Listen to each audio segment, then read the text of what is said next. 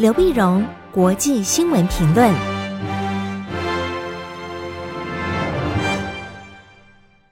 各位听众朋友，大家好，我是台北东吴大学政治系教授刘碧荣，今天为您回顾上礼拜重要的国际新闻呢。第一个，我们先看白俄罗斯的情势。白俄罗斯情势现在非常紧张，因为他在八月九号礼拜天的时候举行总统大选。总统大选呢，随现任总统鲁加申科六度当选。他从一九九四年开始就在白俄罗斯担任总统。啊，那这是六度当选。六度当选呢，当然也是在嗯前苏联的这个加盟共和国里面，他是非常有名的一个独裁者、专制统治哈。那么这次选举更引起很多的争议，因为本来有一些嗯这个足以挑战他的候选人呢，都被他以什么特别的什么其他的理由就把他关起来了。关起来了，所以所以后来反对派就是一个候选人的太太，她出来就说代表代夫出征啊。就后来整个的选举，嗯，在这个作票的情况下呢，卢加申科以高高票当选，得票率达到百分之八十点二三。八点二三呢，就候选人的原来足以挑战他的那个候选人太太就就跑到立陶宛去了。立陶宛去，结果群众走上街头，群众说：“你不能接受这样的一个不公平的选举，哈，这样专制独裁，这样出来就全国引起这这个暴动。暴动呢，卢加申科当然表示这是颜色革命啊，这是西方的阴谋，绝对不退让。就数千人被捕，被捕以后又有影片啊或者消息传出来，这些被捕的人遭到刑求啊，造成殴打呀，那么甚至有些人死亡啊等等。所以这事情越闹越大，这火一烧的一发不可收拾。”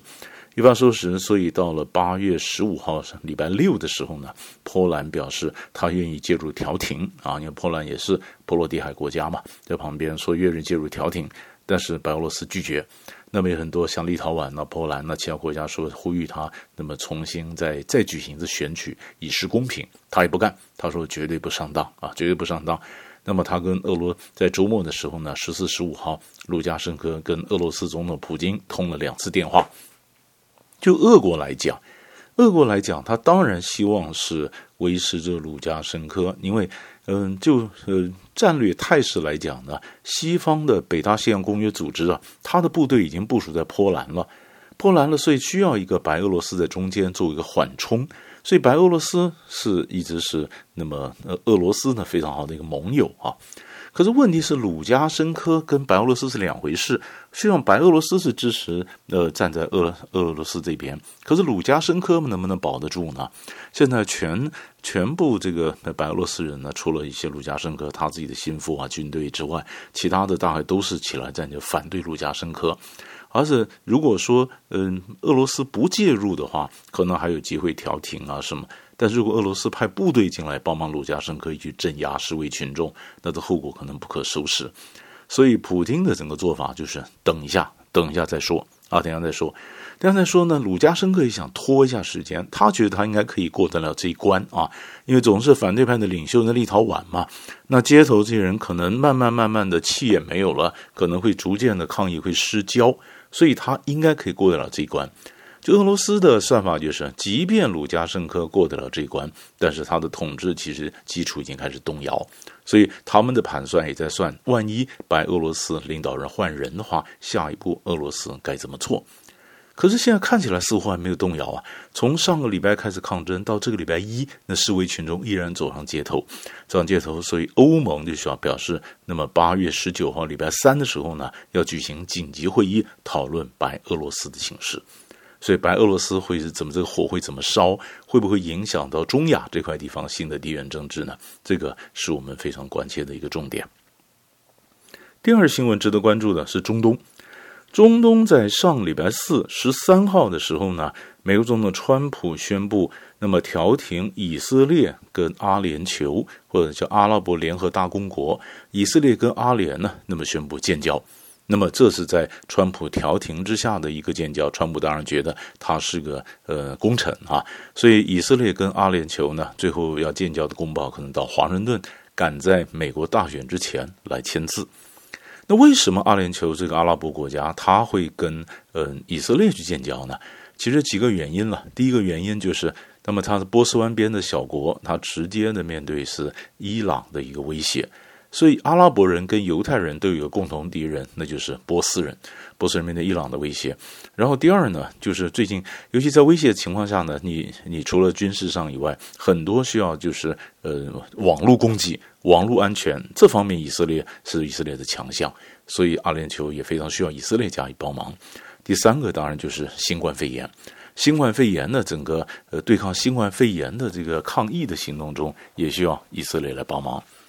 那以色列呢，他的他跟阿联酋建交，阿联酋建交，那么他他对他来讲得到什么呢？绕过了巴勒斯坦，所以巴勒斯坦算是一个一个输家，因为本来巴勒斯坦认为说巴勒斯坦问题是整个阿拉伯世界的问题，所以以色列要跟阿拉伯国家要有缓和，要建交，你就必须先解决巴勒斯坦问题。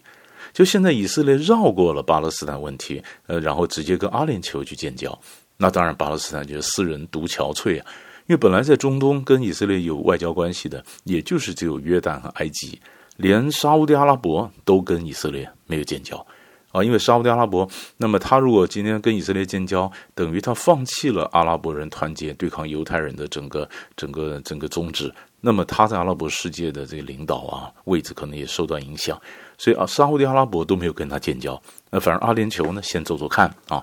那以色列答应了什么呢？以色列本来答应的就是要准备要兼并约旦河西岸，约旦河西岸本来在以色列叫做占领区，并不是正式的国土。但是以色列决定说，不拉兼并，兼并下他暂缓兼并。暂缓兼并，所以啊、阿联酋就可以讲说，我跟以色列建交，我等于拆除了一个定时炸弹的引线。因为以色列一旦兼并约旦河西岸的话，等于中东潘多拉的盒子就打开了。一打开以后，那么会有怎么样的动荡，谁也说不准啊。那以色列它只是暂缓兼并，暂缓兼并，为什么不放弃兼并呢？因为那以色列总理纳塔雅胡那边还需要很多保守右派的一些支持啊。保守右派的支持，一支持他的话，那那你保守右派要支持他，呃，他们就主张说要兼并啊。那你不兼并，不兼并的话，你是不是放弃了你的一些基本盘呢？所以他说暂缓兼并。那以色列为什么可以用暂缓兼并什么作为筹码呢？因为川普改变了他的中东政策。川普本来啊，他就说，诶，他嗯同意以色列兼并。川普新的新的这个中东的计划呢？过去美国总统一直都告诉以色列，你不能正式把约旦河西岸那么占领区变成国土。川普说这是一个现实啊，我们要承认这个现实，所以就同意以色列兼并。所以川普的谈判做法就是，我同意以色列兼并，然后再说服以色列，你暂时不要兼并，然后告诉阿拉伯人，你看我做了让步了，也是让阿拉伯人有机会跟以色列去建交。所以他这个也是一个谈判的一个筹码。所以，就川普来讲，以色列来讲，或者阿联酋来讲呢，最近讲说，这当然是一个新的一个外交的一个态势。那这个态势里面，巴勒斯坦是唯一的输家啊。那输了以后，那中东情势会怎么改变？其实中东情势现在慢慢有点改变，因为川普我们就发现，他不管是承认以色列总督是耶路撒冷，或者说是呃，他把以色列占领叙利亚的地领土戈兰高地，说哎，那就是以色列的啊，或者说同以色列兼并这个约旦河西岸。这些问题理论上都会在中东一起轩然大波的，后来居然没有，表示中东这个民意、年轻人的想法是在逐渐改变之中，所以这个改变其实是我们这应该要抓到的一个长期的一个趋势。最后一个呢，我们看美国，美国的那么民主党的总统候选人呢，拜登呢，那么在十一号的时候宣布，他就选了这个加州的参议员呢贺锦丽作为他的竞选的搭档。那么在这个礼拜呢，在民主党的大会啊，他就正式要宣布拜登贺锦丽的搭档。